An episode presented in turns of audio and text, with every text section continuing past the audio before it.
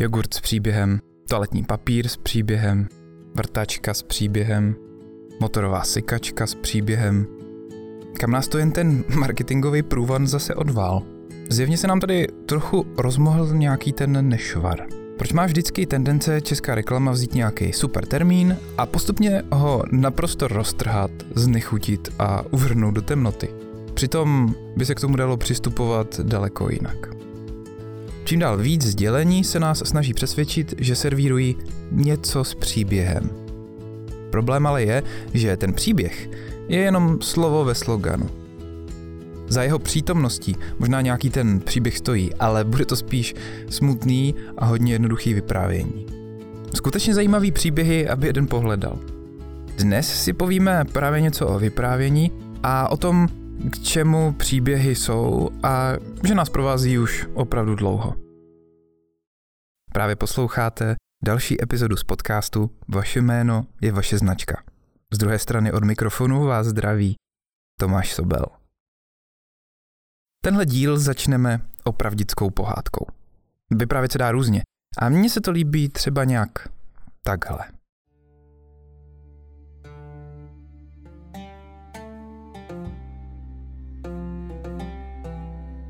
Představte si, že je kolem vás strašlivě horko a do tváře vám porivy větru zabodávají zrnka písku. Nacházíme se v jednom pouštním státě, kterému vládl jeden takový král. Vládce se jednoho dne zamiloval do ženy, která je však zanedlouho podvedla a zradila. Král se rozuřil a velice krvavým způsobem zabil soka i svou milovanou, že z nich zbyly jenom kousky. Od toho dne, každý večer, když padne tma, ožení se s novou dívkou, stráví spolu noc a než se rozední, dívku nechá popravit, aby ho už žádná další nemohla zradit.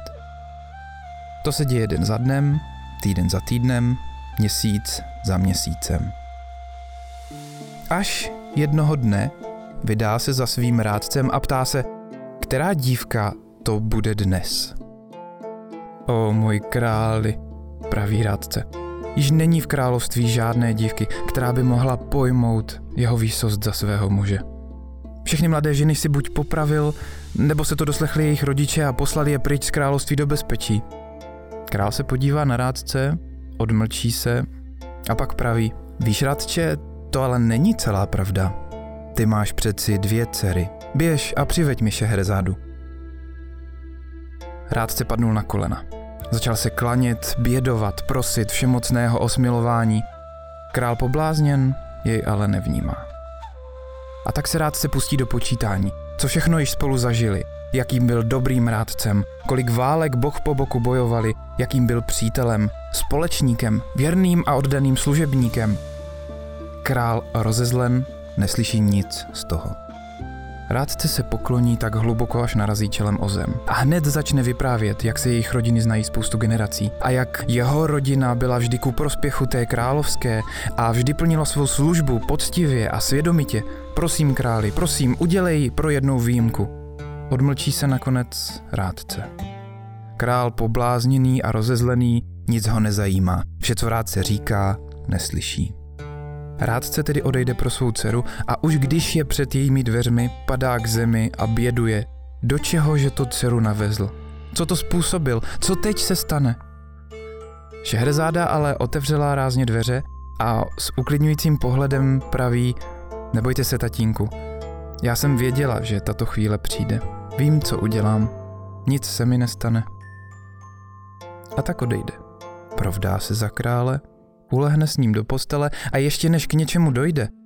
Drahý králi, ještě než se dnes naše těla spojí v jedno, chtěla bych ti něco povědět. A tak Šeherezáda začne vyprávět svůj příběh. O tom, co se stalo jako první, vedlo k další věci a ta vedla k další a potom se stalo tohle, až se najednou začne rozednívat. Ale král začne cítit v zálibu v jejím vyprávění Cítí, jak se příběh řítí svou cestou jako o závod a baví ho pozorovat jeho vývoj, odbočky a selhání, nástrahy i počínání a tak svoji novou ženu nechá žít. Následující noc začne Šeherezáda pokračovat ve vyprávění právě tam, kde ráno skončila. A zase jedna věc vede ke druhé, ta hned ke třetí, čtvrté, pak následuje pátá, hned šestá a sedmá a najednou je zase rozbřesk. Král smutně pohlédne a přeje si slyšet víc, protože se do jejího příběhu noří stále hlouběji a hlouběji, následuje každý zvrat, nechá svou ženu opět jít. Ve všech příbězích, které Šehrezáda noc za nocí svému králi vypráví, se snaží vybírat právě ty, ve kterých může král něco najít ze svého okolí. Něco, co částečně zná, aby se dovedl lépe vcítit. Něco, co mu pomůže dívat se na věci úplně jinak.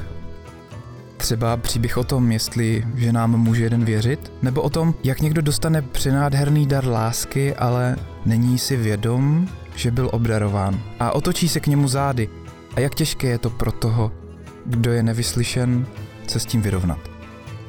A teprve pak, po tisíci nocích, co mu Šehrezáda vyprávěla o empatii a o tom, co všechno může být za tím, co děláme, a že každá mince má dvě strany a že lidé jsou složití. Tisíc první noc. Král sám od sebe praví, přemýšlel jsem, rychle se vydej za svým otcem. Tvůj otec o tebe musí mít strach. Musí se bát, že tě každým dnem zabij. Ale kdeže můj pane? Můj tatínek ví, že mi neublížíš. Je to v pořádku. A můj králi, budeme mít spolu dítě. To je vlastně krásná ukázka, jak pomocí vytváření napětí a očekávání si tisíckrát zachránit svůj život. Když se vrátíme zpátky do naší reality, platí to tu podobně. Úkolem příběhu je zachraňovat vám zadek, pořád dokola. Posloucháním vyprávění se učíte empatii, snažíte se chápat něco nového. Síla vyprávění je totiž právě v tom, že dovede otevřít zadní vrátka do vědomí, do míst, od kterých rozum nemá klíče. A odtud se pak už dá dostat i do ostatních pokojů a vetřít se na párty. Jeden by skoro řekl, že se rekreačně věnuju příběhu od malička.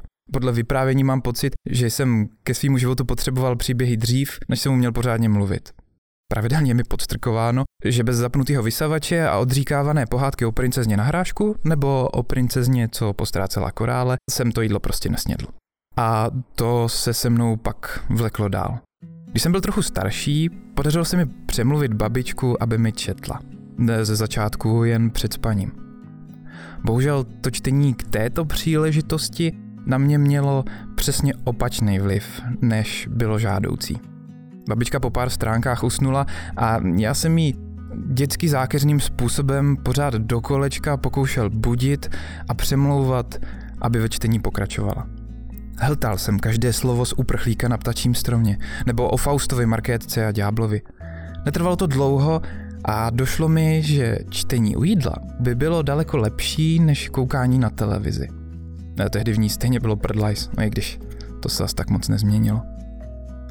Když jsme vyčerpali všechny Foglarovky, přišel na řadu Hobbit a Pán prstenů. A tak to pokračovalo dál. Sice jsem sám od sebe knížky jako mladší nečetl, ale moje dětská duše se působení literatury rozhodně nevyhnula.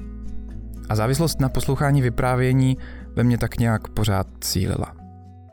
Nebo jiný příklad. To třeba můžete jít s babičkou na odpolední návštěvu pratety z druhého kolene.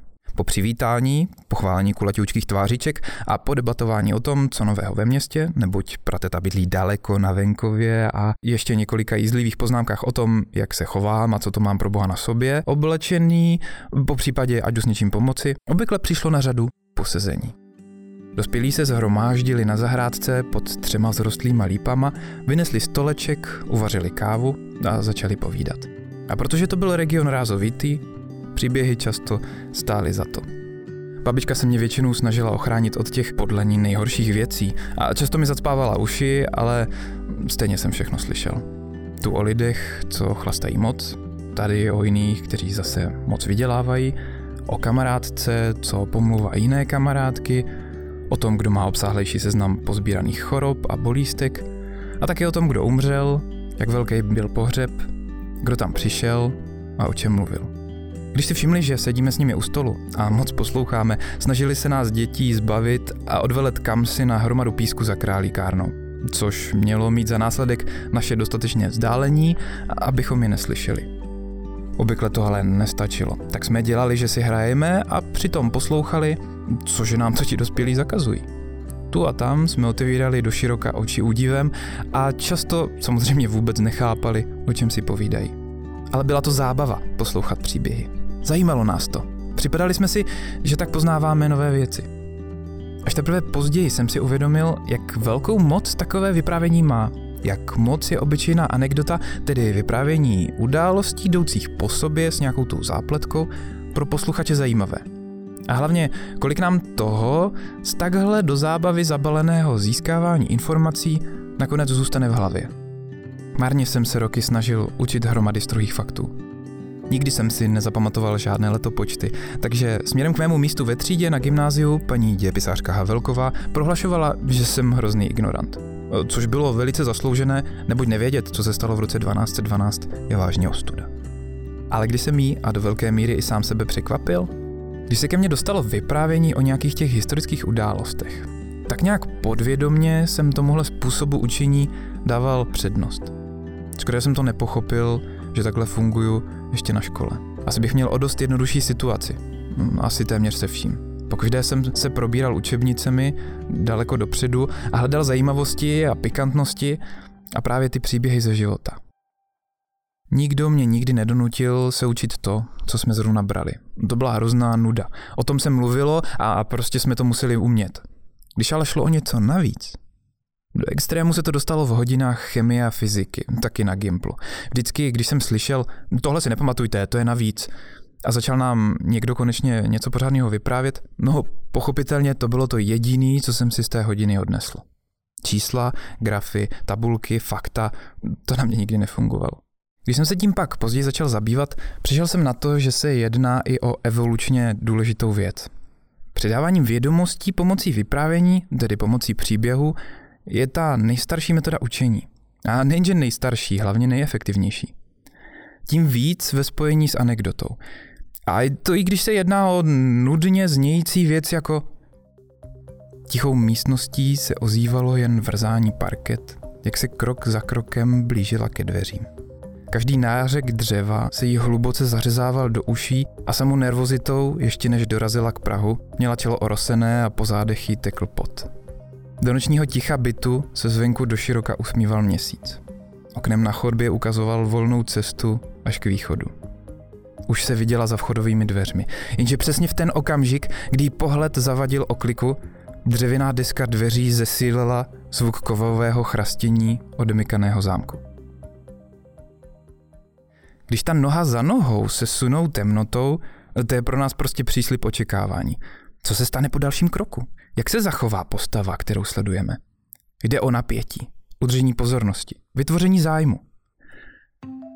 Příběhy nám pomáhají se vcítit do jiné role. Pomáhají nám vstřebat informace, co by jsme o ně jinak ani nezavadili. Příslip zajímavého vyprávění je to, co rozhoduje o přeskočení nebo nepřeskočení reklamy, o přečtení článku, o zhlednutí filmu. A proto se dětem čtou pohádky. Proto existovaly bajky, Člověk se prostě potřebuje poučit z chyb ostatních a nejlíp, když si přitom ostatní hodně nabijou čumák. K tomuhle závěru jsem ostatně došel i při přípravě podkladů pro podcasty Vaše jméno je vaše značka. Všechno to začalo videem. Chtěl jsem původně natáčet sám sebe, jak povídám, ale ukázalo se, že to není tak jednoduchý, jak se zdá.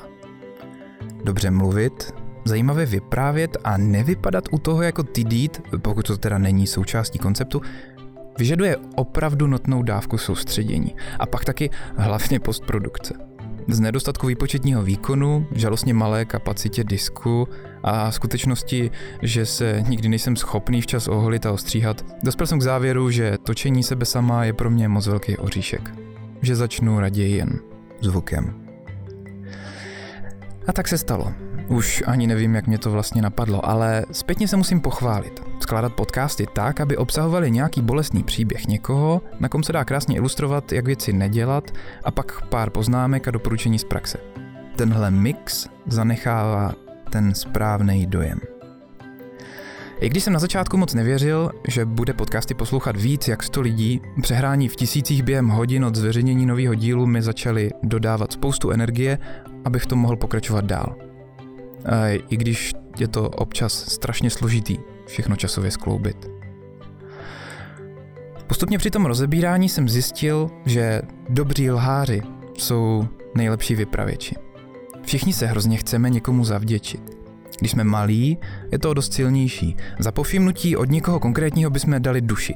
I to nový autíčko k narozeninám a možná i požární stanici z Lega. No ale raketoplán ten už ne. Objevování komunikačních dovedností sebou nese jistá rizika. No a pokušení.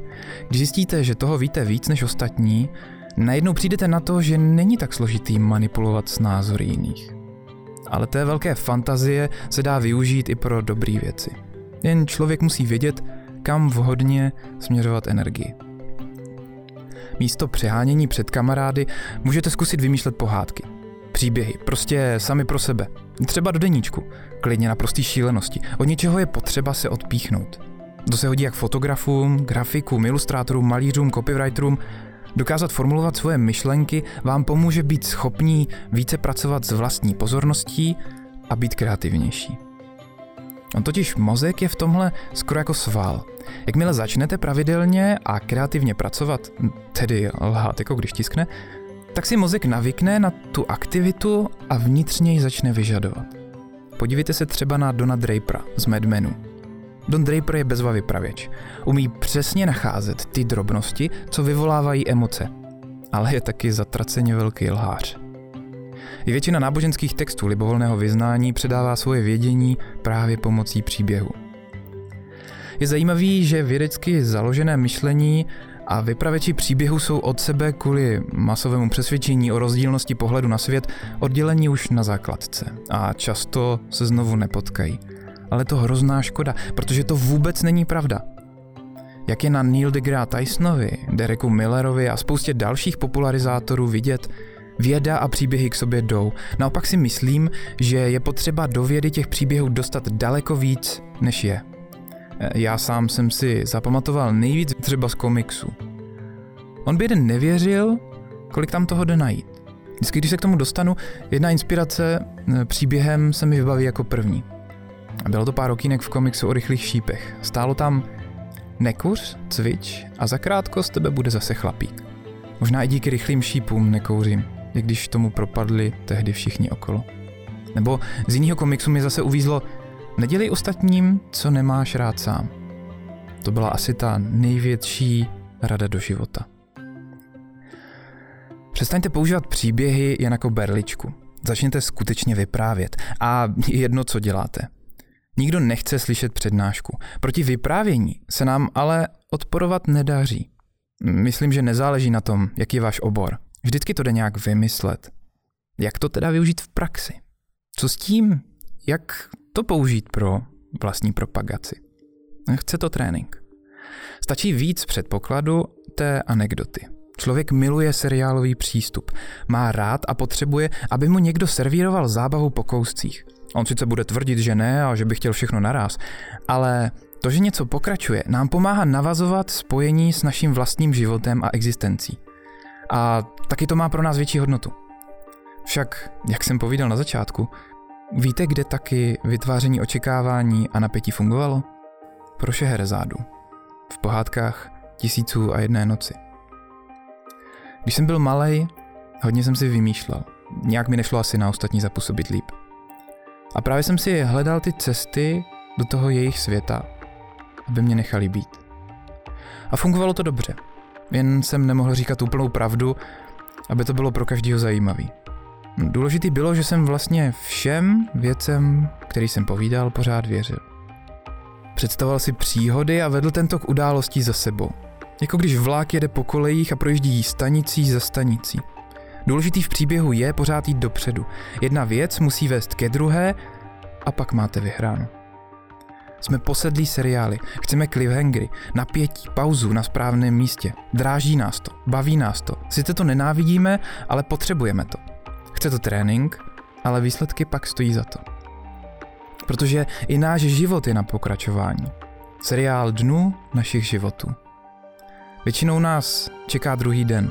Ráno se probudíme a jdeme zase dál. Někdy nevíme úplně kam, ale snažíme se jít pořád dopředu. To je hrozně dobře, protože když se nezastavíme, tak se někdy někam i dostaneme. Při troše štěstí, kterýmu můžeme jít navíc trochu naproti, se nám to občas podaří i dřív. V podstatě i veškeré tvorby, o kterou se snažíme, nejen u těch reklam, nám jde o to, aby naši práci vidělo co nejvíc lidí. Aby to, do čeho jsme vložili svůj čas, schopnosti a lásku, někoho potěšilo, někoho zaujalo, někomu to vykouzlilo úsměv a nebo ho to třeba i rozesmutnilo. To vyprávění příběhu je právě ta cesta k získání pozornosti. Musí se to ale umět udělat.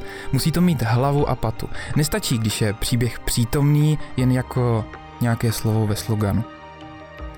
Co děláte, kdo jste, co vás potkalo a kam směřujete. To všechno, když hezky zabalíte a předáte ostatním, pokud budete dobře vyprávět, najdete spoustu posluchačů. A to je to, o co vám přeci jde. Ať si to přiznáme nebo ne, všichni chceme být pochopení a uznaní. Někdy se to povede hned, někdy je k tomu potřeba najít cestu. Stejně jako všechno ostatní, nestane se to samo od sebe. Potřebujeme na tom chvilku pracovat, něco tomu obětovat a když vydržíme a párkrát to zkusíme, podaří se nám najít s naším publikem společnou řeč.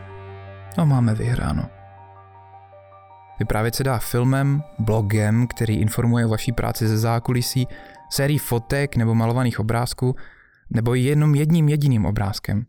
Vyprávět se dá reklamou, kterou ukážete, kdo je váš zákazník, jaký problém mu řešíte a čím mu pomůžete. Je to na vás, jak těch rad využijete.